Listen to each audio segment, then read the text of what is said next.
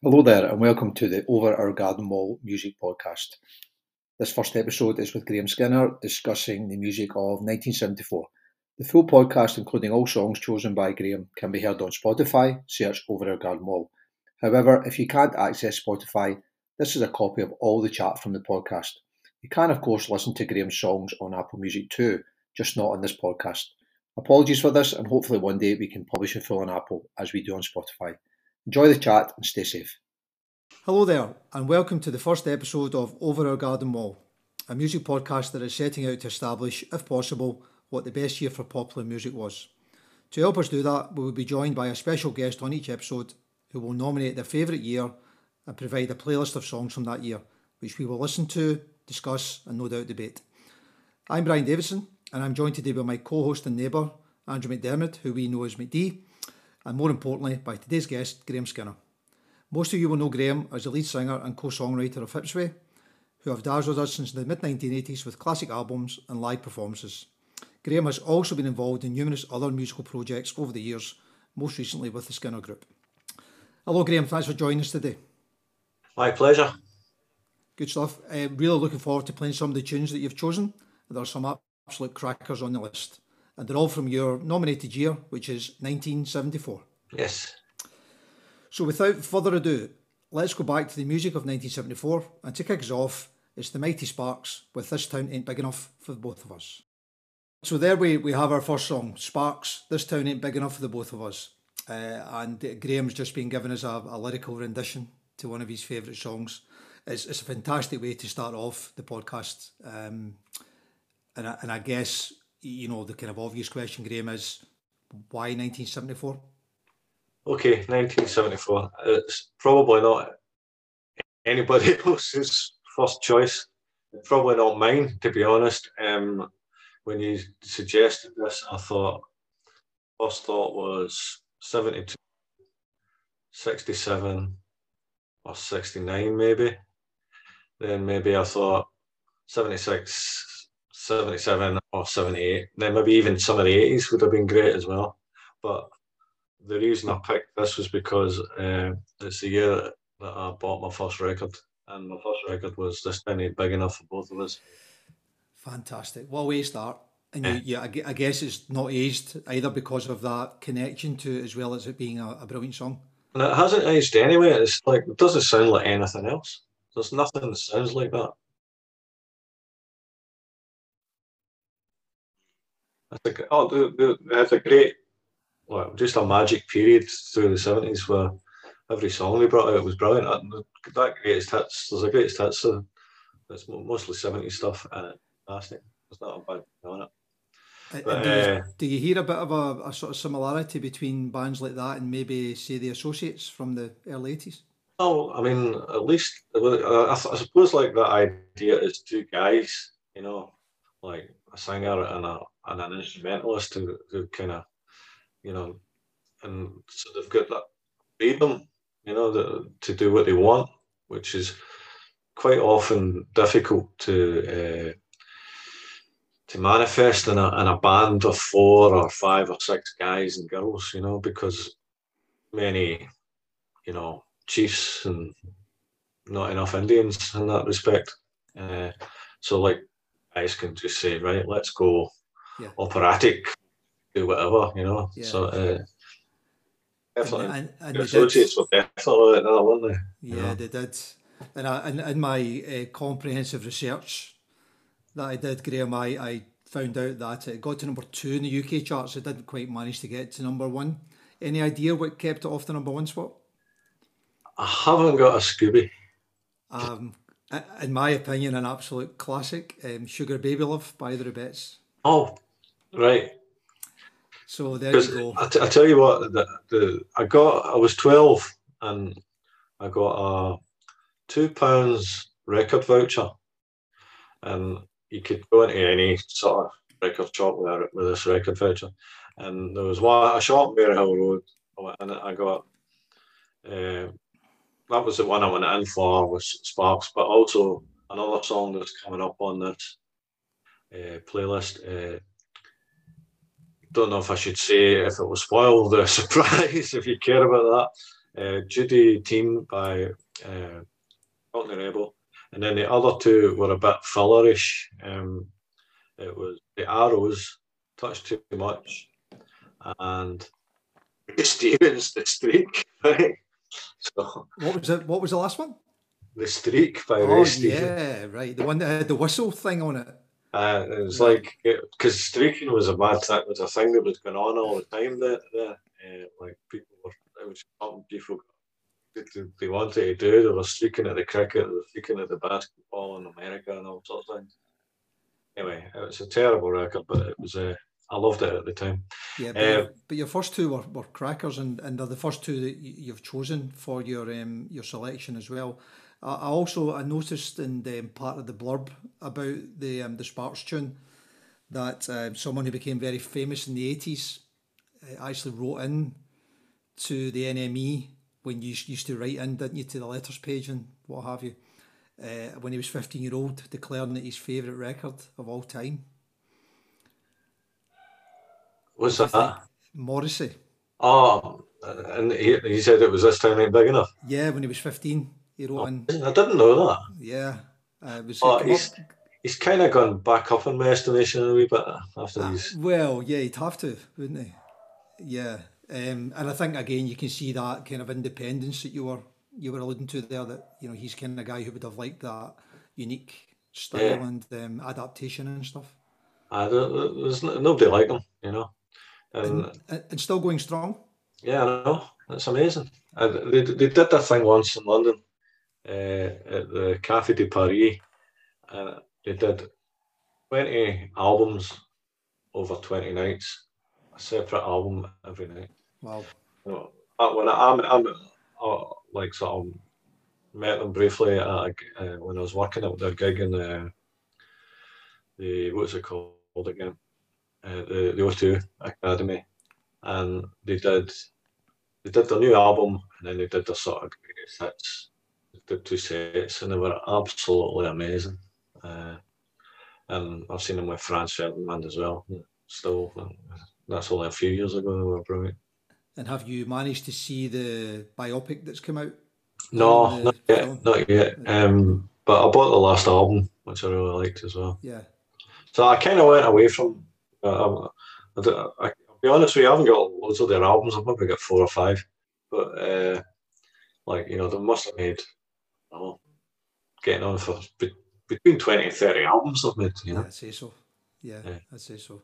I think they're, um, and they're so different as well, aren't they, the two brothers, that the kind of style between them and, uh, you know, the, the, the writer's the pianist and the front man's the performer, isn't he? It's um, weird thing. It's, unique. It's a, I always remember the first time I went down to meet an A&R man in London, and it was uh, Gary McElhone, who was a manager, and the guy that he took us to meet was Muff Winwood. Muff Winwood produced that album, and he's Stevie Winwood's brother as well. Yeah. Know? So I, I was quite that, that was pretty I, I think I can see McD walking about there, but um, I think he knows Muff Winwood, or he's certainly connected to someone because he's such a well kept figure, isn't he, in the, um, in the music industry? It's, it's, I'm sure he would know. It's a great place to start. Grahame, I genuinely can't think of a better song to, to start with because it, you know you you can you can love or hate it, but you, are not going to ignore it. Yeah, you know, it's, it's, iconic, isn't it? I, I, I think it's got to be difficult to hate that record, man. It's, no, um, yeah, yeah, I'm on your side there, big time. And if you wanted, maybe want to, to join those um, first two songs together, because I think the second song that you suggested playing was connected to your, your first purchase, and you mentioned it there, um, yeah. Judy Teen by Cockney Rebel. That's right, yeah. And that's another, what, it doesn't, that's a record that doesn't sound like anything else either. That's what I love about the 70s, is that there's so many different sounding records. There was so much experimentation, even in like just kind of pop mainstream records like David Essex. You know, listen to his records, listen to see if you listen to production and Hot Chocolate, man, it's amazing. It's so interesting. Yeah. So many unusual sounds going on and stuff like that. They're really clever. And what, why do you think, uh, sort of around that time, 73, 74, it seemed to be like a real kitchen sink of styles and genres. Why do you think that was at that time? Yes, it's like that kind of. There was a. It's like there's a sort of shifting of the tectonic plates or whatever. There's like. Um. There's. Disco was probably just about starting, but nobody knew about it then. Uh, technologies, there was new technology coming in, like different synthesizers were becoming instead of being a big, massive sort of electronic board that you know wires into like a telephone exchange, they were becoming like just a keyboard and you pressed a button, you got a different sound. They were becoming more accessible and stuff like that. So there were so many different uh, um, avenues to go down, and I guess, yeah, I mean, I can't really explain any more than that, but I guess it was just technology happening as well. And uh, um, and Cockney Rebel, are you a bit of a fan generally, or is it this song specifically? No, no, no, I'm not a fan. I love that record, and it was because it was like those were the two records I wanted, and I just like I didn't, I wasn't wise enough, good enough to know what other ones are, and I thought I better get two other ones. I just give me them, right? Yeah. And uh, you know, but two out of four ain't bad. And then um, I don't even touch too much. It's okay as well. But um, yeah. I've bought the album as well, the, the, the Sparks album. So I used to uh, I used to live in the third floor a tenement building that overlooked the Kelvin. I used to play that record on repeat all day. I knew every word in that album, and I, and this sounds crazy now. As like twelve year old, I'd sit with my feet hanging out the window of a 12, a three story high tenement building, listening to the sparks, thinking I was gas. it's mental. Uh, but that's that's the way it was, right? Yeah. And you, your neighbours must have loved you for that, Grahame. Uh, probably. I know the feeling. Sorry. Yeah. Something I said I know I know the feeling. I have to listen to his son play music incredibly loud over the world. yeah, that's, that's true. I, you, you, uh, good neighbours are, you know, you should appreciate a good neighbour, and uh, they're, they're, a blessing. They are a blessing True. indeed. The music's generally fairly good. I think we're going to pick up on the, the second song that Grahame suggested, which, as you say, was part of his initial kind of um, buying into to music and, and everything about it. So this is um, Judy Teen by Cockney Rebel. I think uh, it was probably their first or second single. I think it was the first single that they had a hit with. Yeah. Uh, at the time, uh, fairly new band really uh, at that point. And um, Steve Harley, I think, was maybe getting a bit of a name for himself as a performer, a bit like um, uh, Russell from the Sparks. I guess it was that sort of 70s style was quite big, uh, wasn't it? they, they just seemed like a really original kind of, you know, bunch of people. And I mean, that, when you look back at people on, you know, top of the pops and all, and like everybody looked quite ropey and stuff. But at the time, it was like super glamorous. You couldn't believe the way these people looked. You know, I'm like, yeah, I'm from Maryhill in Glasgow, and like these amazing outfits and I mean, even like, I mean, this is the, the reason. One of the reasons that I, I got into music, you know, is because my mum always watched Top of the Pops. Like that was like it wasn't it wasn't up for debate, you know, and it wasn't something I wanted to do at first, but eventually, after years and years, you know, watching it, you're like you started looking forward to it yeah. the seventies came in. It was just amazing. The thing I, I, was saying to Brian this afternoon that uh, for me at that age it was Swap Shop every Saturday morning. They music on, and uh, I, I, a wee bit later, but I remember "Come On Baby Lay Your Love on Me" by Racey, and I remember Kate Bush. All, all these things. It was all Swap Shop. I grabbed. Uh, Top of the Pops came later for me. Aye. Yeah. Well, I mean, funny because I, I mean I like I loved all the modern TV shows as well and uh, but and I remember Swap Shop was a radical show, wasn't it, when it came out, you know, and then uh, but then ITV came up with Tiswas. Uh, yeah, that's right. changed that. Just kind of blew really. it, just kind of blew it away. You know, yeah. So I. That's like the, just was boy. It's like the sparks of um, TV children's shows, wasn't it? It was just um, it was just out there. Aye, it was bonkers. Yeah, it was. Well, let's have a listen to your, your second song then, Grahame. Um, so this is uh, Cockney Rebel at the time. I think they became Steve Harley and Cockney Rebel, but at the time they were, were um, just Cockney Rebel. And this was their second single, I think, in the UK, and it's called Judy Teen. Enjoy. Uh, actually, I'm a big Cockney Rebel fan, and there's a, myself and a friend called Paul Jackson, um, who were the only two people. Uh, I was about 10, 11, 12, that kind of age, um, who really were in, into him at all, other than Make Me Smile. I mean, I, I probably, if I went back and got an album or something, I probably really like it. And of course, like when I was that age, I wouldn't know if they were like, you know, all these. There was loads of these bands were referencing other things, you know, like the Rubettes or whatever, or Mud or all these. They were all referencing other bands, you yeah. know, Liars or whatever. They were all referencing Beach Boys, Beatles, whatever.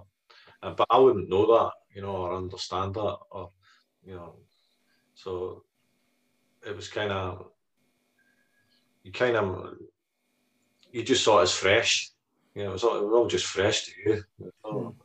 and it, it, was fresh anyway. But it's like um, you thought they invented rock and roll. you know what I mean? Yeah. You, did, you didn't you didn't really think about Bill Haley or whatever or Elvis or anything like that. You just thought they've invented rock and roll. Do you think that's the great Sorry, Sorry I was going to say, do you think that's because when you when you looked at them, Grahame, they, they looked as if they invented it. They were so um, they were so gallus, weren't they? Aye, they, aye. they looked so cool. You thought, well, nobody's really done this before, I guess. Um, yeah, and, uh, you know. and I guess like that. Well, so much of it is wrapped up in image and stuff like that as well. And especially when you're young, you know, you just see these people. Yeah. Like, like different issues of. Uh, you know, animal or whatever. They, just they don't look like that. They don't look like they come to very ill. You know what I mean? Yeah, absolutely. And I think I think the other thing uh, that you sort of pick up is that a lot of the bands didn't last that long at that time, or they had like a very fluid lineup and lots of changes going on. And Cockney Rebel, I think, were were a, a bit in that field where. I think most of the band members actually sort of threw Steve Harley out the band um, or they left, and I think they formed the Bebop Deluxe. Oh, really? Yeah, that's where the kind of backing band of Bebop Deluxe came from, the original Cockney Rebel. But not, uh, not Steve Harley. Yeah, well, that's when Bill Nelson then came on top of that and became Bebop Deluxe. So Bill Nelson was part of Cockney Rebel? No, no, no. He joined the, the backing the band. Guys. Yeah, uh, the backing band. Sorry, I'm being unfair on them, but the original Cockney Rebel band became the Bebop Deluxe band, if, if that makes sense. But the um, I've, I've sidebar here. Um, we had a guy in playing keyboards with us one time, and he was the keyboard player from uh, Bebop Deluxe. And I always get this bit wrong. I think his name was Andy, but his real name was Simon. And Simon was a bass player, I think, uh, and Bebop Deluxe, or the drummer, I can't remember. And he was like a big, bigger, stronger, more imposing personality figure, whatever. And he made this Simon change his name to Andy. because he didn't want two Simons in the bit. Yeah, uh, but he was a brilliant player, that guy as well. Yeah. I love Bebop Deluxe. It's another one of those ones. I've got, I mean, I've probably got like most of their records. I think I've got all of their albums. It's kind of like I can't ring off everybody's name, even though I totally studied the album covers, listened to the lyrics, and read them and all that. And, so, and uh, when you were listening to music about that time, Grahame, was the kind of style side of it? Did that feel quite important to you? Because a lot of the bands you've referenced there were kind of quite cool bands, weren't they? No, I didn't know what that meant. You didn't. I mean, I was kind of like I was kind of like intimidated by Bowie at that point. Um, but you know, it, it seemed like that was so far away from my. But then I remember like going to get my first kind of not uh, haircut where you you went with your your granny or your dad or your mom or whatever. My, my, my, a solo haircut by myself, and I wanted to like hair like Bowie's. But I didn't think that was possible because like, like I didn't even know anything about products and you know, and all that stuff. Yeah. I was like, I want, I want it with that. And they cut my hair, so it was like a feather cut, but that was didn't have the, the, the spike. Uh, so like I was in, I was starting to get interested in that kind of thing, but I was also kind of like terrified by it. You know what Yeah. I mean? Yeah, absolutely. And I think you had to be brave to walk down the street as well. Some of these guys wore their stage gear going down down London High Street, didn't they? So it was Aye. So I, I mean, like, there's no way I was cutting about street with you know, the, Yeah. the, the thing. Later on, I was pretty gallus, but not at that age.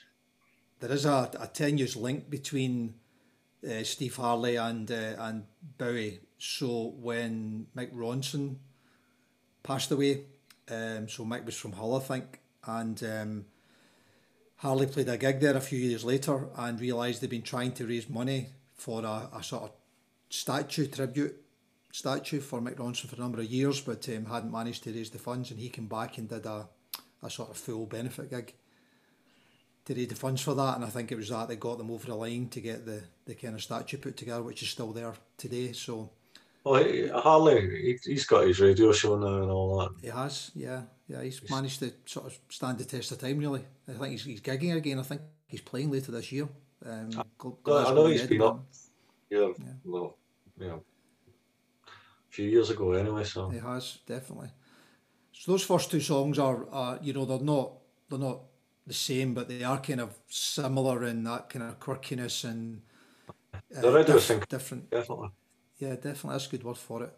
Your, your next selection, kind of moving over to, to, to another part of the musical world. Uh, so this is uh, a track from Joni Mitchell Yes. Car on the Hill. So what's made you um, come towards uh, Joni's album for one of Well, I was looking when I decided when I, when I decided I'm going for this '74. I just went and looked at what albums came out that year, uh, what singles and stuff like that.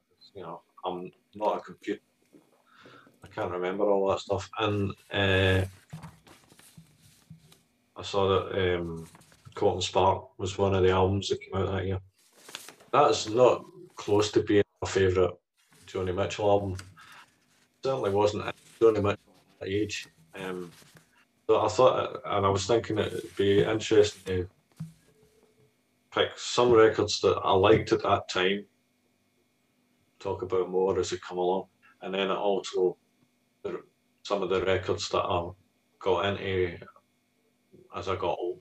Yeah. Uh, and Joni Mitchell falls into that category, and I totally love her. Uh, and this album, Caught Court and Spark, that this is off of, Car on the Hill, is probably considered to be one of her more kind of commercial albums. Mhm. Um, but it's still like the, art- the artistry is, of it is incredible. The lyric, lyricism, the the tunes, the production, and I I, I like this song because one pardon me, it's a, so- a song I would love to have been written about me. Mhm. Uh, it's also uh, like uh, she's really going for something with the production. There's a mad sort of bit in the middle, like this sort of operatic, you know, spirally. It's kind of odd. It's a bit unusual. Uh, Yeah. So it's not. I don't even know. It's, it's an unusual song, but it, it- and it represents something that I, I got into years later, not knowing about it at the time. And there's a few stories about who the song was written about. Have you have you heard who that might have been about? Well, it's a bunch of people in there. I mean, she, she, she, she wasn't. Uh, hey, Joni. Um, like, could have been James Taylor, could have been Neil Young, could have been a bunch of other people. I don't know, David Crosby or whatever. I heard Jackson Browne, so I think we've covered all the bases there pretty much. Uh, so this is um, this is Car on the Hill by Joni Mitchell. It's from the album Court and Spark, uh, which, as Grahame says, I think was our fifth or sixth studio record, but probably our most successful one um, to date at that point. um, and I think it was quite big in America as well. And I think there was a lot of chat about the different styles there because she, she was originally quite folky and there was a fair bit of jazz around the, the kind of Court and Spark feel. So uh, she was kind of stretching her, her style yeah. and it, it, comes across a very, very mature record, isn't it? And what the, the last last song on that album is it's like a, it's two songs into one. One she wrote and the other is a song by a Glaswegian, well, co-written by a Glaswegian Annie Ross. Right. Okay and like it's, a, it's another bizarre one, but yeah. like I've met Annie Ross a couple of times, and he's like an amazing person. Well, really, so incredible. Um, you know, got that for him. So that's another weird connection. Did she live in the US or was she still in Glasgow at this point? uh, Annie Ross. I think. Yeah. I think she came over to do the jazz festival. Right. She's probably living in America and came over to the jazz festival in Glasgow. So I'm there in Glasgow. Right. Right. Okay. There you are. It's a small world indeed. What news? Absolutely. So on that on that note, let's have a little listen to Car on Hill by Joni Mitchell. So that was um, that was Car on Hill by Joni Mitchell. That was the third song from uh, Grahame, and uh, and we're talking about 1974. And we heard a, a number of stories there about uh, connections to Joni, um, both direct and indirect, and one I hadn't heard about about Annie Ross, which was great. Uh, another thing I did hear was that the one person she played the full album back to before release was Bob Dylan, who fell asleep through through most of it, uh, and then wouldn't give her any feedback about how, how good good or bad it was. So she she just put it out there, and uh, and it, it went and done very well. So. Do your own thing, man. Who gives a fuck? Do your own thing, exactly. You, you mentioned about records uh, of, of the year there earlier on, Grahame. So I had a, a little nosy about the, the best of charts uh, from 74. Um, some of these probably ring a bell with you. So I've, I've got some uh, albums, first of all. I'll shout a few of these out for you. We can maybe do a few singles later on. So the top 10 was Average White Band. Right. Uh, debut nice. album. Um, wondered any any kind of Hipsway feel in the average white band? It's kind of. Oh, I think uh, we probably didn't think about it, but it was definitely. But it was, of course, we yeah. did, we weren't like, let's try and be the average white band or anything. But like, there's no there's no way that they weren't an influence on us. Yeah. You know what I mean? It's just possible.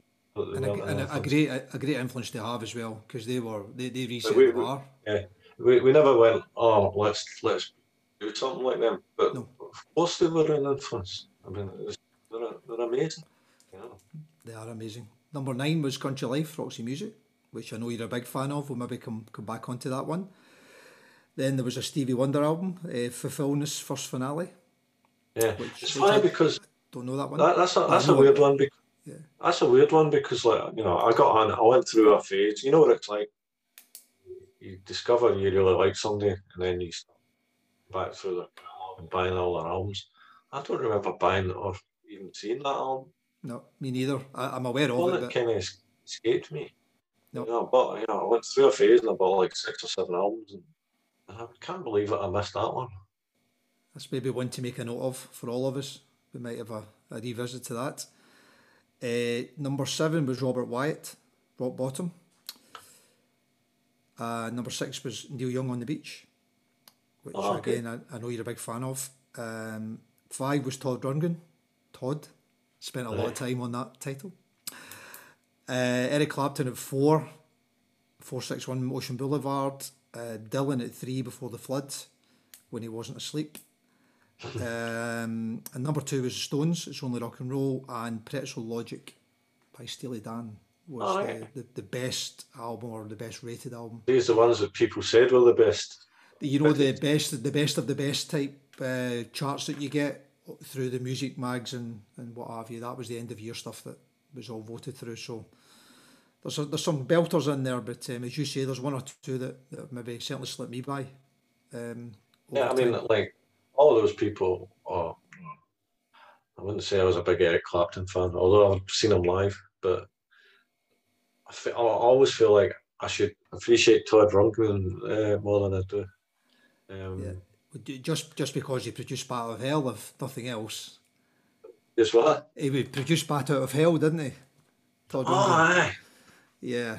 Which anyone who managed to anyone who managed to do that needs you need to tip their hat to them. uh, I never even I never even thought about that. Yeah. Uh, but like, yeah, it's it's one of these guys. He's just you know you know that he's he's got it, but I, you know, he kind of passed me by, and I never went never went back. But I saw the, light in your eyes and stuff like that. It's an amazing. Song. Yeah, some amazing tunes, fantastic. And and your next choice uh, was something that's uh, maybe moving back again a little bit towards that more uh, pop glam area, or certainly kind of catchy bubblegummy type type feel, which is a band called Pilot, who I remember very well from the time for a whole bunch of reasons. Tell me what you remember of Pilot and the songs that they did at the time. I only remember like uh, two songs or something, uh, Magic and. Um, what's the other one called? It months or some days. Of, what was it called? January. January. January. Sick and tired. You've been. been yeah, I love that as well. But you know he's Scottish, and I, didn't I didn't even know that he was Scottish till years later, and uh, like now of course like you know I know that, and I've, I've sort of met him when we when we started playing again like about what 80, um, 2017 when we started rehearsing again. In Edinburgh, we were working in Edinburgh, and our drummer Jim, he plays with Davey all the time. So Davey was about, and he came in and we, we met him and stuff. And you know, Jim was telling me all about Davey and how he played on English albums and stuff like that. That's right. He did. Uh, Played on the, I think, the Kick Inside and uh, a couple of others with her. He still goes to uh, Japan and has a wee tour every year or whatever and stuff like that. But he's, he's like, he's really interesting. But you know, those are the, I only knew those two songs. I know I wasn't, I didn't have any money to buy records of every band that yeah. I like. Certainly not then. And, no, uh, I, I, would I would agree, and I'm not sure they, they didn't really go for that long. I think they um, they probably lasted till about seventy seven in their original form, and and then the about, moved on. The thing about that song is, like, yeah, it's a, it's a really good song, right? And it's brilliantly produced and played, but it's still sung today in football matches now. yeah. Every week, yeah. somebody's got a version of that song they do. The, whatever their side of the is to that tune, it's amazing. I mean, do you think it's do you think it's that kind of simplicity of the song, and you know, it's easy to sing, of course, and it's easy to remember. Um, you, you know, I guess it must be tough. I guess when when you're putting songs together, you must find it very difficult to. You can't just write catchy songs. I guess it doesn't really work like that. Or, or does it? know it's to. No. Do you? I don't. I've, I've never. I can't really put my finger on the process of it, how it works. I mean, I think like certain people are good at doing that, and they, they tend to write hit songs. I just kind of like let it fall out, and I've kind of more often than not been either trying to say something, even if I didn't know what it was uh, but I was trying to say something personal, uh, rather than caring about whether it's successful or not, you know. Um, and, and, how would that normally work? Grahame, would you normally sort of come up, do the words first, and then sort of melodies would come around that, or how, how would you normally approach it? Right, well, certainly, I tend to quite often, or I used to, just write stuff and book and just leave it there. And then if when there was some good music, then you go, I wonder if that will fit like that or whatever. Yeah. Rather than you know,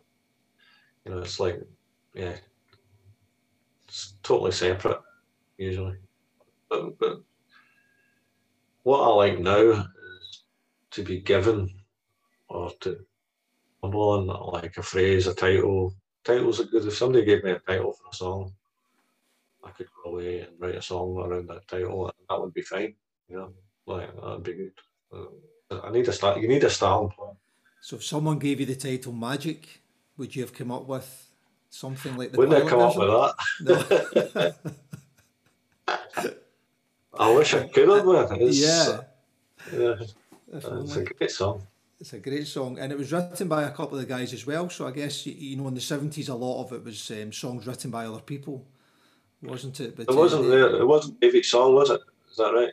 I think it was David else's. and uh, Billy Lyall. I All think right. they, I think they co-wrote it. Um, yeah, so that I think they've probably lived off a bit of that. There's Um, so many great. I, I remember. Uh, it's that whole thing about being Scottish. Yeah, the, the amount of amazing songwriters and bands that have come out of this country.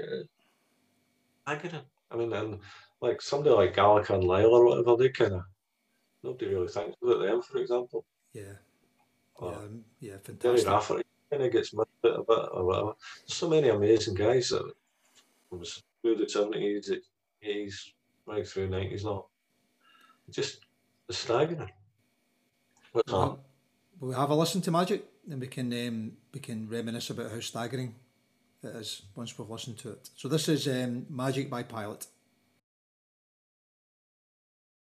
Like that was um, that was Magic, Pure um, Magic. by Pilot, and Yes, it was. pure. It genuinely was pure magic. Um, big hit at the time as well. I mean, you forget the, these guys knocked it out. So uh, Grahame was saying earlier on there that this was their kind of first hit single, and then they had a, an even bigger number one with January.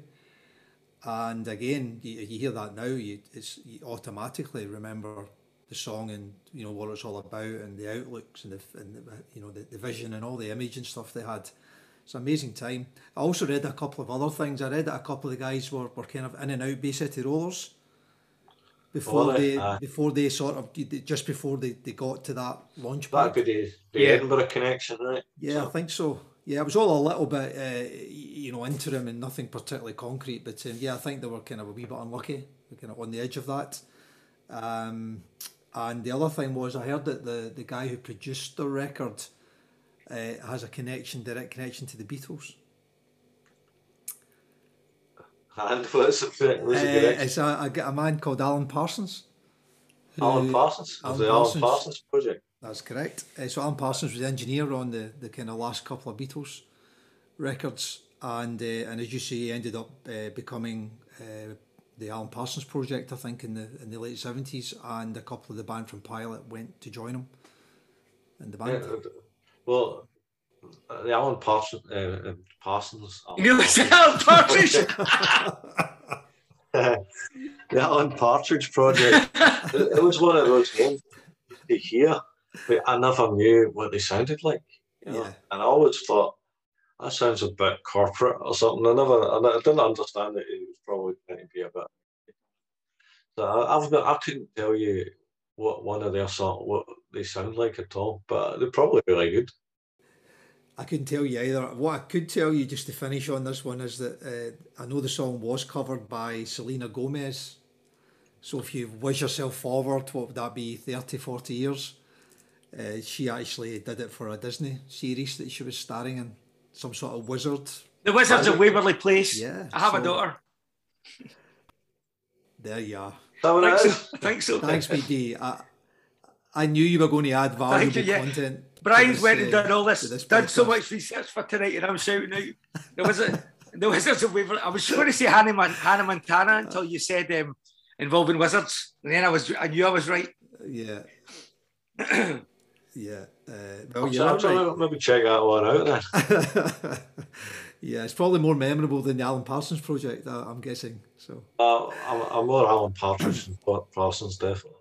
Yeah, and Parsons and Partridge, I'll never be able to hear that now without confusing the, the, the two. My again. work here is done. Moving swiftly on. Okay, so we've got four songs in there, a really nice mix of them, Grahame, and the fifth one again takes us to another area. You touched briefly uh, earlier on there about sort of what 74 was really as a year, and I think you mentioned that uh, some of that was the early incarnation of disco just starting to kind of come through into the, the sort of wider mainstream. And your next song, I guess, was was maybe part of that, which was um, "Rock Your Baby" by George McCrae. Yeah. Um, yeah, that that's a song that I remember loving at the time, um, and but not really thinking, oh, this is a disco, nascent disco record, so you know, or this is a soul record, or this is an anything. It's just a record I like the sound of. You know, I didn't at that age have any uh, real understanding of like genre or Mhm. you know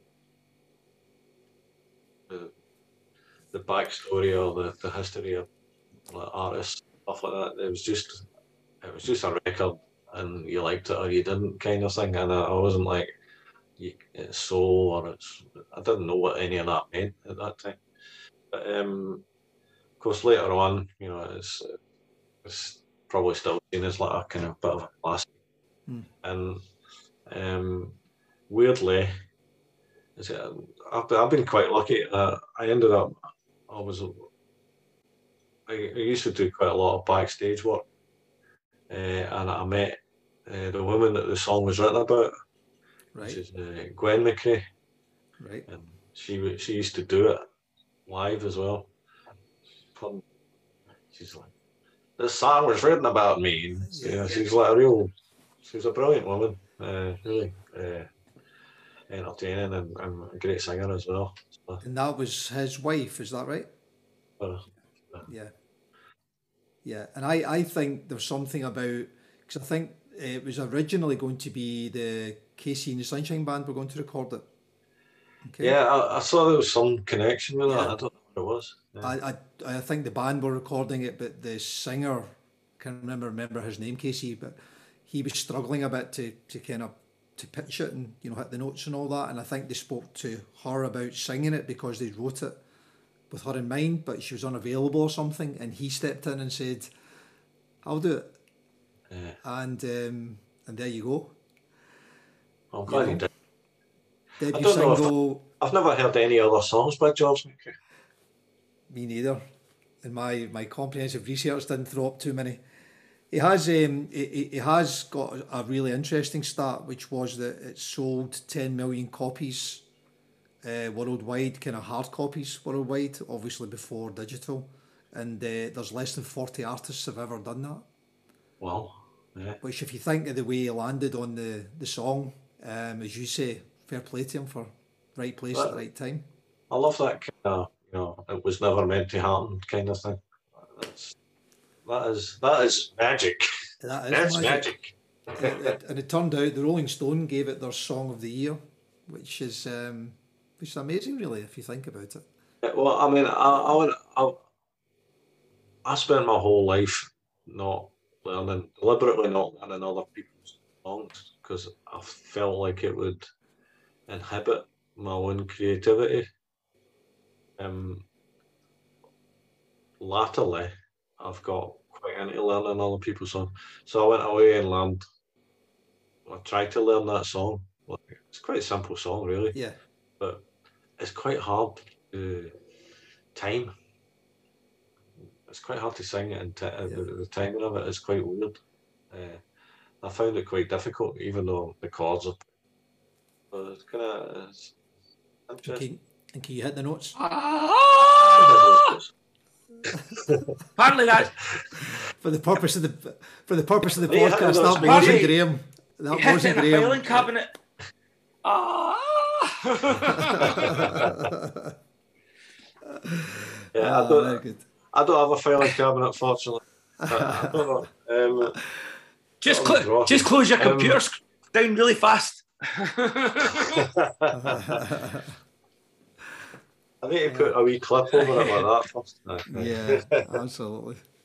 Okay, well let's um, let's have a listen to this with debut single from George McCrae. Um, number one in the UK and the US, sold over 10 million copies, as I mentioned earlier, and uh, when you hear it, you can understand why. So this is Rock Your Baby by George McCrae. So that, that was Rock Your Baby by George McCrae. Just as a footnote there, And, uh, Brian, um, you were saying about not knowing any other songs. The B side was called Rock Your Baby Part 2.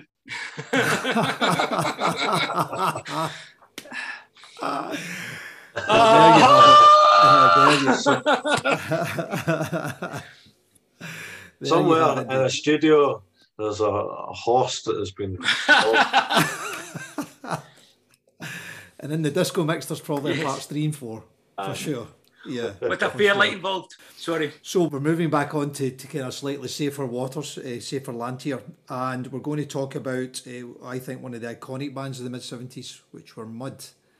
And uh, one of Grahame's um, selections, which is Tiger Feet. So tell us your, your memories at the time of Tiger Feet, Grahame, because it, cause it's such a, a visual. A brilliant song. Um, and then, you know, Mud were totally gassed. They all had the same. They all had all these the same suits and all that stuff. Uh, uh, the, the, guitar player, you know, there was a, a, bit. There was a wee touch of the sweet about them as well. That, that one of them who, was a bit camp and all that. Yeah. They seem to. I don't know how that happened, but um, they did. They did that wee daft walk thing, you know, yeah. the which, which I wouldn't know was like probably taking the mickey out of the, the shadows, you know what I mean?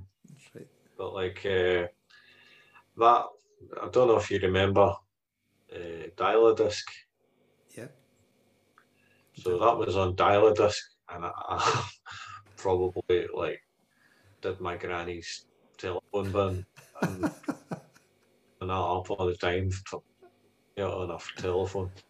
But uh, I remember getting into trouble about that stop for listening about 20 times or something.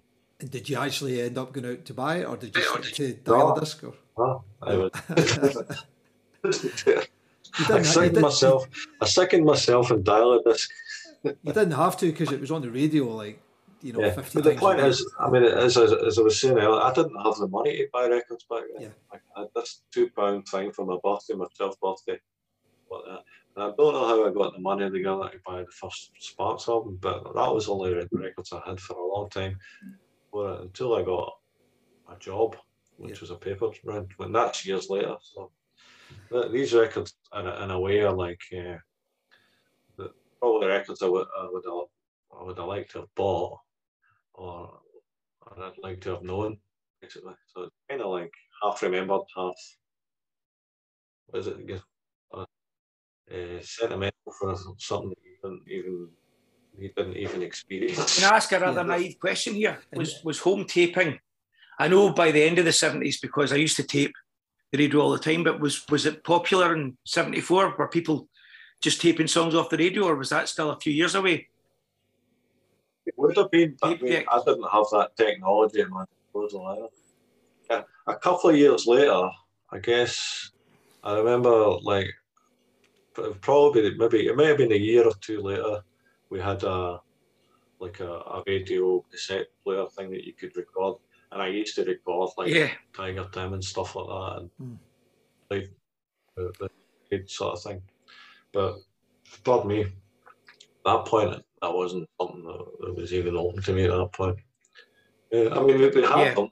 Yeah. Someone convinced my dad that a tape a tape recorder was the best thing for So he bought a really expensive stereo system. We didn't have a turntable. It was all cassettes. So I was just taping things left, right, and centre. I, I, I, was perfect for. Yeah, I wish I'd. It didn't really yeah. occur to me at that age, you know. But, like, mm. but a few years later, I was doing it all the time. And what was your um, what was your sort of peer group listening to, Grahame? So when you're with your pals, were you all listening to the same music, or did you did you differentiate? Or? Well, the only uh, we we didn't really sort of talk that much about music. I mean, we all liked all that stuff. That that year, which is like uh, first year at school, a wee guy along the road from me a, a wee Chinese guy, and he, him and, and the guys next door to him, the O'Briens, us lot, we just used to play football together, and the O'Brien's older brothers and stuff, they had records, and they liked uh, Cooper. Right. I used to buy you'd get maybe a Lonia record off somebody, so I had billion dollar babies off of them, and I liked that. So, you know, so I had to give it back. and I was like, I have to get that record. That was a that was probably the second album I got. Was Billion Dollar Baby. And I, again, I knew every word, but that was like that's probably a year later, so it's not in this. Doesn't fit into this category, but that, that would have been in. If, if, I actually no, that was in from the year before. Right. Well, Nearly. That's why I included Nearly. in this one.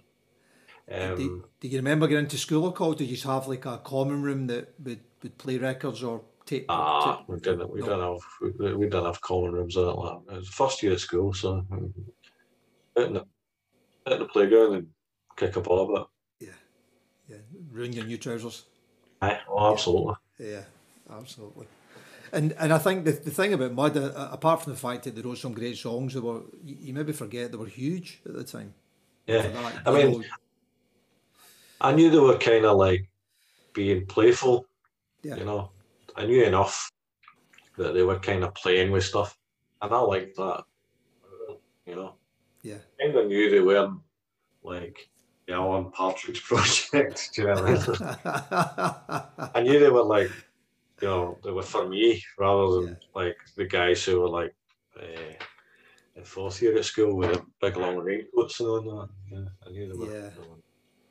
yeah, I think you're right, and I think they, they looked as if they were enjoying it as well, Aye. didn't they? You know, there was never they, they didn't look as if they expected it to happen for thirty years. I kind of, I've, I've always been kind of jealous of uh, bands like that, and I mean, even like, even like that, I'm really good pals with the guys in the Bluebells and stuff like that. They, when they were like number one for six weeks with Young at Heart, they, they started doing all that. Like they would just, what will we do this week, Yeah, kind of thing. So you know, we'll, we'll all wear possibly reindeer on them or whatever, right? kind of what the specials used to do and Madness and those kind of bands. yeah, And Mud, The Sweet, they all kind of did things like that as well. Slade, like uh, they were quite playful, whereas we were, we were always a bit more. yeah, we're all in on pop.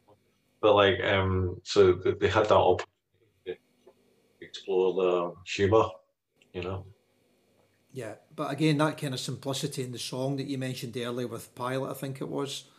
You, you know, you heard it once or twice, and you knew ninety percent of the words. Aye, You know, you're singing it walking down to school, aren't you? It's, it's, it's an amazing thing to be able to do. aye. To be able to just become part of the fabric of Yeah. you know society and uh, yeah, like I mean this this is how uh what I, how I remember really starting to like music. Um, all I wanted to do as a wee boy was play football, and so you'd be out and playing football, but then some whenever we were out playing, some guy kick, who were playing, who were kicking the ball about, and some guy was like going. I went to a party at the local county jail. And I was like, well, that, I've heard that. That's really good, that. And then my mum would have these records, like the top Oh, the of records. And I would like, and I didn't Yeah, know they were in the room. So that was all I thought they session like- musicians covering top of the aye aye cover hits. Aye, it's just like, just a way of like being able to, you know, sell records without Yeah. paying any royalties. it's just a way for George McCrae to come and start shooting up uh, the shop. So like, and you know, Jeepster was, you know, the one that I loved best on one of these particular records that my mum Yeah. had. But like, you know, it's just in songs. That's cottage people are like that. Yeah. Like they love singing and they love music and it. Uh, it's, it's- for me, it's one of the defining characteristics of being Scottish. You know, very few Scottish people absolutely love music. Hmm. Hmm. And do you think that's It's still the the same case? music, but, but they all like something. Is that is that still the case now, Grahame? Do you think? Aye. Yeah. I uh, when you mentioned you've mentioned your mother a couple of times tonight her taste in music. My fa- all I remember in my parents' house is Simon and Garfunkel, Bread, and the Beatles. There was there was other stuff, but I'm kind of zoned out. But it was all very melodic, you know, stuff that, that you know. But when I got a bit older and became a teenager, I went through my rebellion years. But you end up going back to these things. Brian, I think you said you're sorry, sorry. No, No, I just going to say, I had the conversation with Brian about this. I think you said your parents influenced you, but they maybe had slightly, it was more like Frank Sinatra and that era. Yeah, well, um, well everything from Sinatra through uh, Streisand, um, Jack Jones, Neil Diamond, all, all, the kind of classic singers, um, as well as the popular stuff at, at the time. But again, yeah, melody absolutely. was everything with, with, those guys. You know, I didn't really hear anything that had fuzz boxes in it or lyrics I couldn't hear or, or whatever. And I think it sticks with you a little bit, liking that that ear for picking up the tune and the and the words and stuff. I, yeah. I think that stays with you. Yeah. Yeah. I, well, I mean, sorry, Grahame. I think, what was I going to say? I like my mum never. There was never a second the radio on or something on the telly. So you wake up in the morning, the radio's on. Just getting this, fed this subconsciously all the time. Saturday mornings, Frank Skerritt show, all that mm-hmm. country mm-hmm. music and stuff like that. I didn't like it at the time, and I didn't think I did. Years later, I'm like, I like country music as it, later on as it, as it discovered because of yeah, it, cre- it creeps in. It creeps um, in. There's many a many it's, a wedding I think the Tiger Feet and Mud has um, has managed to yeah, get but, the wedding going. um, certainly, certainly the ones yeah, I've been at. The, at the same Coast, time, so. Ruby "Don't Take Your Love to Town" is not. A lot of people don't think that's a credible record. It's phenomenal. The production on it is amazing, and the, the lyrical content, you know, that that's up there think uh, I think people to, probably don't even think. I, I, I remember figuring out what it was about because you know I, I knew it was because it's a, one of those a story song, and I remember going. It's like, I began the war. That's what's going on because I was quite a clever wee sausage when I was young, but like, uh, I was like, this, this been in the war. That's what he's talking about.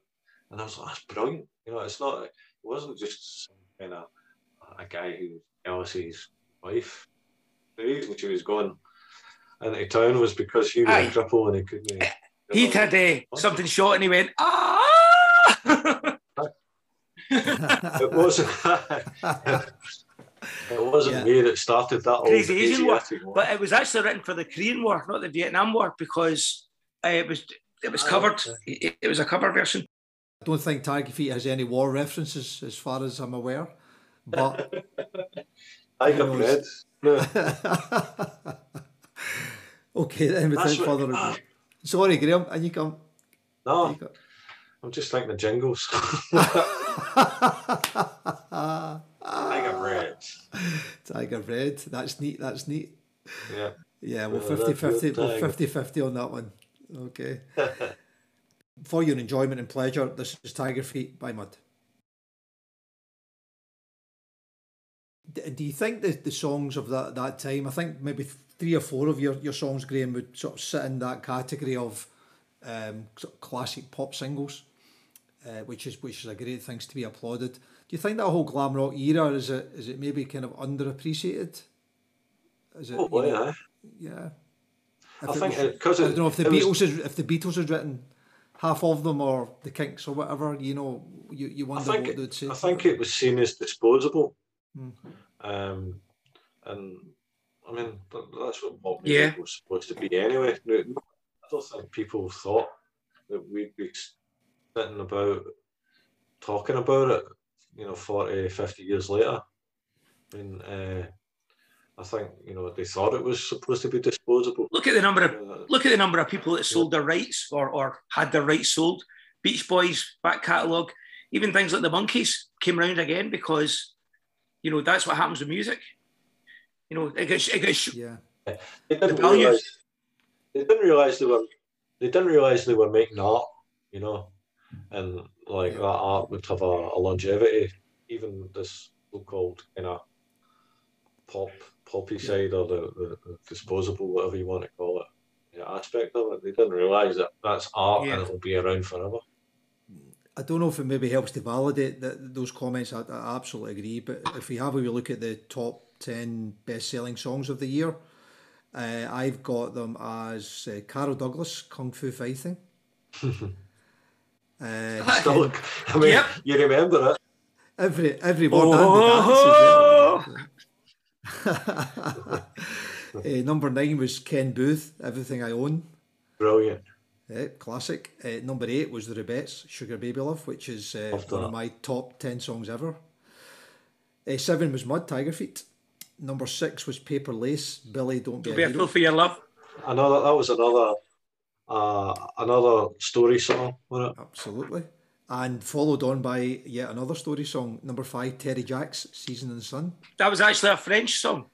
Uh, yes, he was a big fan of some it? French composer whose name escapes me. And uh, he translated it in English. The guy was obsessed with death and sex, basically. And uh, I could, for years, that one confused me. How could that have been a hit record? Great Right. tune and whatever, but yeah, some. Hmm? Didn't know that. It was a weird one because it wasn't very happy. end. yeah, but I mean, I remember, you know, it's like one of those ones. you Yeah, could- Joy, we had fun. Ended up a football song, song. as you said earlier on about. Yeah, another did another indeed. football song. It did indeed. Number four was George McCrae that we talked about earlier, Rock Your Baby. Uh, three was Charles Aznavour. Yeah, Yeah. See, don't know. Uh, like obviously, that, that, that I wasn't like really. I wasn't a big favourite of mine, but um, he Charles Aznavour used to do that thing. You know? But, I, mean, I thought that was so clever. Do you know what I mean? Like, Do you, would you like, do you like to describe that? for those who can't Um, see this, Grahame?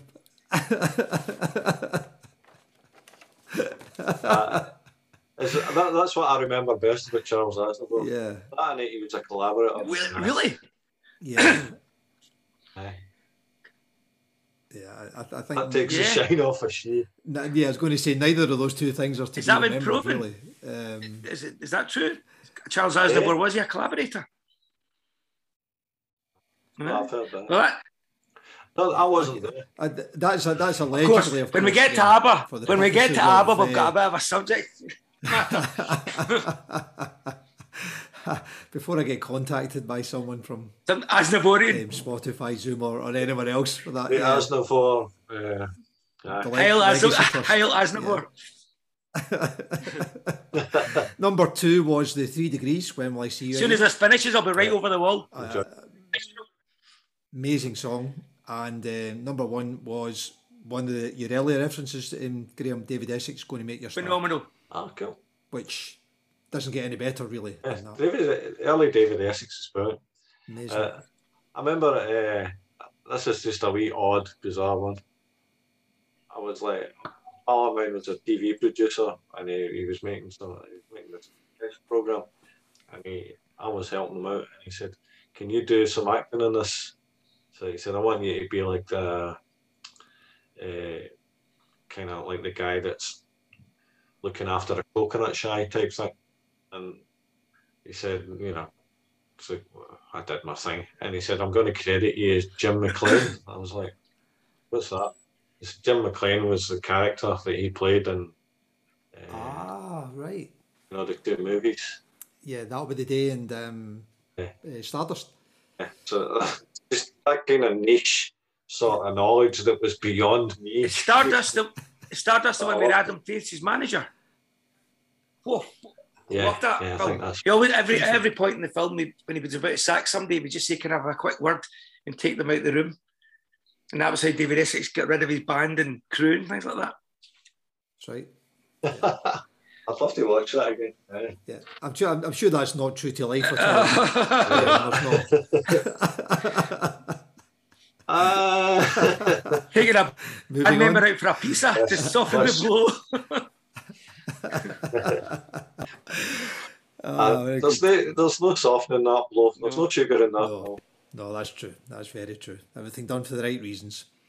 I, I think your next selection's um, a very interesting one. Uh, and again, I, I, I'm not sure I'd heard this song before. I'd, I certainly heard the band, but um, maybe less so the, the song, which is uh, Homely Girl by the Chi-Lites.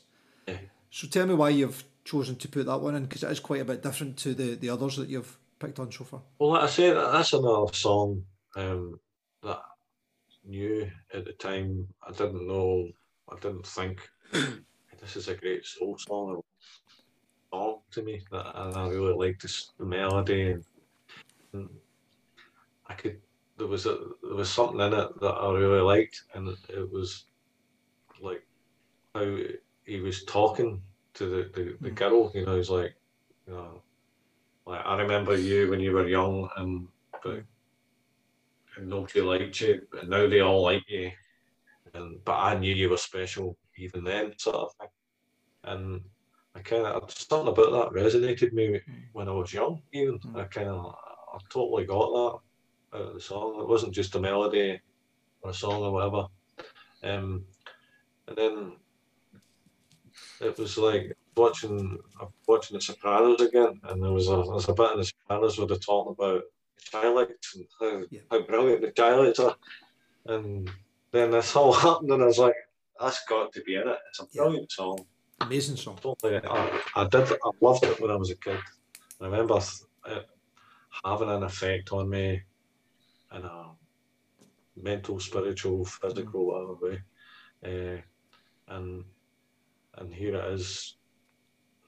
Just seen it on The Sopranos, and now I'm looking for some songs to talk about in 1974. Yeah, and, they, and that's what I love about music as well is that kind of thing. You know that how it takes you back. If you ever listen to, uh, you know, like the um, Ken Bruce Master program, right, which mm-hmm. I hear very, very regularly, and they always ask you, okay, uh, episode there's named the year, mm-hmm. and when I hear them, when they say the songs, I'm like, okay, I hear that, I think of that song.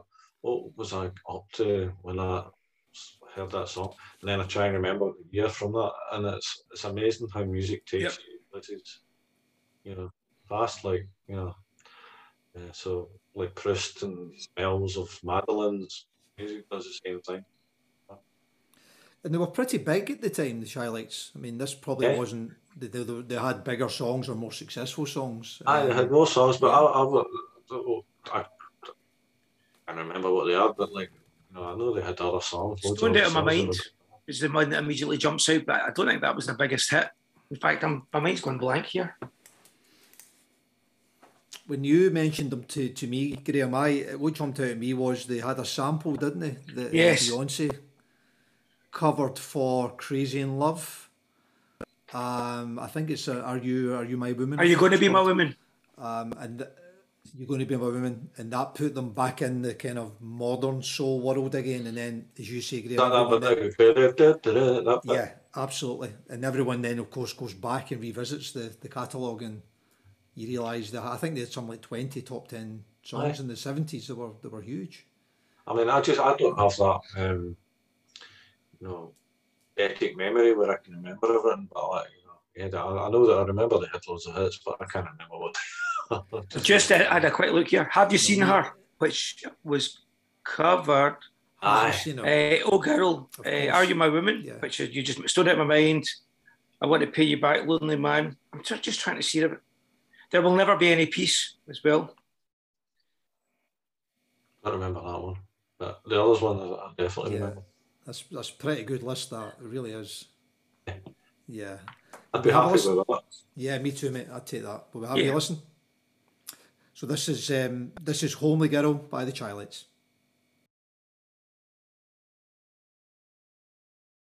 So that was uh, Homely Girl by the Chi-Lites, and we, we, were just saying off air there that uh, they were in this uh, rich vein of forum that uh, that some man's just hit, and there's some like 20 and top 10 hits in the last four or five years before that song came out, uh, and, and all of us are kind of revisiting stuff like that now, which is um, great to see. The next song that um, that you've picked, Grahame, I think anyone who does listen to the podcast might just have heard it before. so um, what can you tell me about Waterloo by ABBA? So, you know, if you're into music, this is like kind of fun. It's like what you call JFK moment.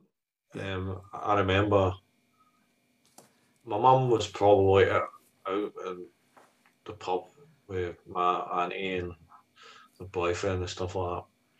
I was in the house watching the Eurovision Song Contest by myself and what Waterloo, man and I was like, what that, I knew straight away it was a brilliant record. Like, you, you couldn't convince me otherwise that that was an amazing record. Yeah. It hit me like a sledgehammer. I thought it was incredible. And it wasn't like, oh, look at the lassies singing, and it was just a brilliant record. I, just, I didn't care about who it was. I didn't. It's just, it, it was just an amazing, memorable And it- moment. And is it like a almost like a screenshot? Can you almost like visualize this Oh, the standing there and the outfits? and- that, I, that, but that being in my mum's room, the front living room, and uh, you know having the belly on and just being in myself and that twelve year old. Like I was kind of left to do what I want, but, but sort of used to make you know what. Um, so I, I couldn't wait for them to be announced winner so they could play it again because I knew they were going to win it. It was Yeah, like yeah. it just wasn't up for debate. You knew straight away. Yeah. Well, there's not a lot we can add really. I think to, to Waterloo and ABBA. Um, you know, probably one of the, the, the best pop songs ever written, I guess, and certainly in Eurovision land, um, probably never never beaten. Um, I don't know. I'll put thought- in a string. True, that's very true. So can you remember? Bang What the, U- can you remember what the UK song was? Who do you think you are? No. No, that was No. Olivia Olivia Newton John. Long live love. Oh, I think that came up in Popmaster the other day. Now, I, I still are. think that it would be nice if the Eurovision mattered, but it obviously doesn't anymore. It's just like a cheese fest. But would you have Yeah. Ah, ABBA obviously winning it? Was it was that just a blip, or was was it regarded as a an important thing back in then? Back back in then, sorry, back in the the seventies. Aye, then back then it was. It I mean, quite Bu- Bucks. Fizz obviously came out of it, but Then- was there not a couple other artists that went on and had a career as a result of having an entry to the Eurovision? Yeah, uh, I Brotherhood- think Brotherhood of Figaro. Man, maybe. Yep. And who else? Well, there's that guy Johnny Logan from Ireland, and who else? You also like had, big- you also had the fairly big do acts. Cliff Right. Richards did it. Exactly. Newton-John did it. So it was Um, almost a it was like a, a reinvention opportunity for some of the more established acts at the time. Um, Some of which went well. I think Cliff Richard might have won actually. But congratulations, but um, but they didn't all do particularly well. And say Olivia Newton John, who was, was actually fairly cool at the time, pretty big sort of country singer who was moving into mainstream. Um, but she um, she was a bit down the, the pecking order when ABBA came through. The only other thing I picked up on was that it was the first um, song that one that wasn't sang in the native tongue. of the Oh. Aye, they performing sang in artist. But when they won in Sweden, they sang it in Swedish. So they only sang it in English Right. for the final. And then, And then and then they went on to sing other songs.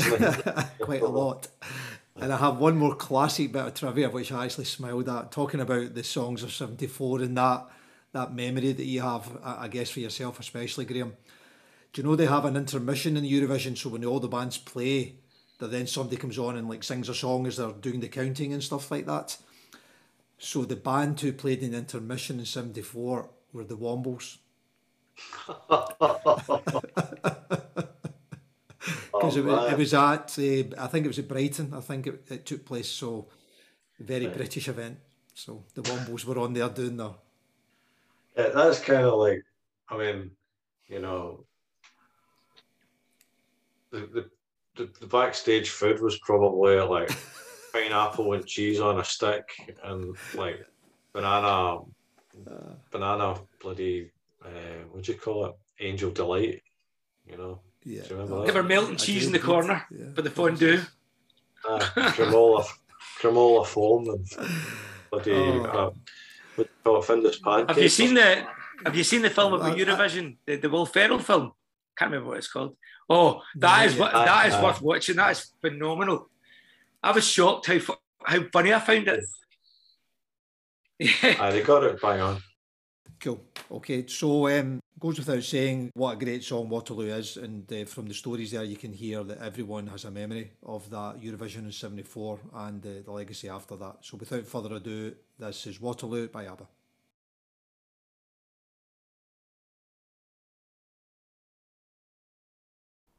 With ABBA and Waterloo, that takes us to the end of the songs that we played on the first podcast with Grahame in support of his nomination of 1974 being the best year. There are also another seven songs that we didn't play, and Grahame subsequently talked through why he chose those songs, and uh, we have also put them on the playlist that is supporting the podcast on Spotify. The podcast for that will be available in the next few days, and we will let you know when it goes on. Thanks again. Catch up soon.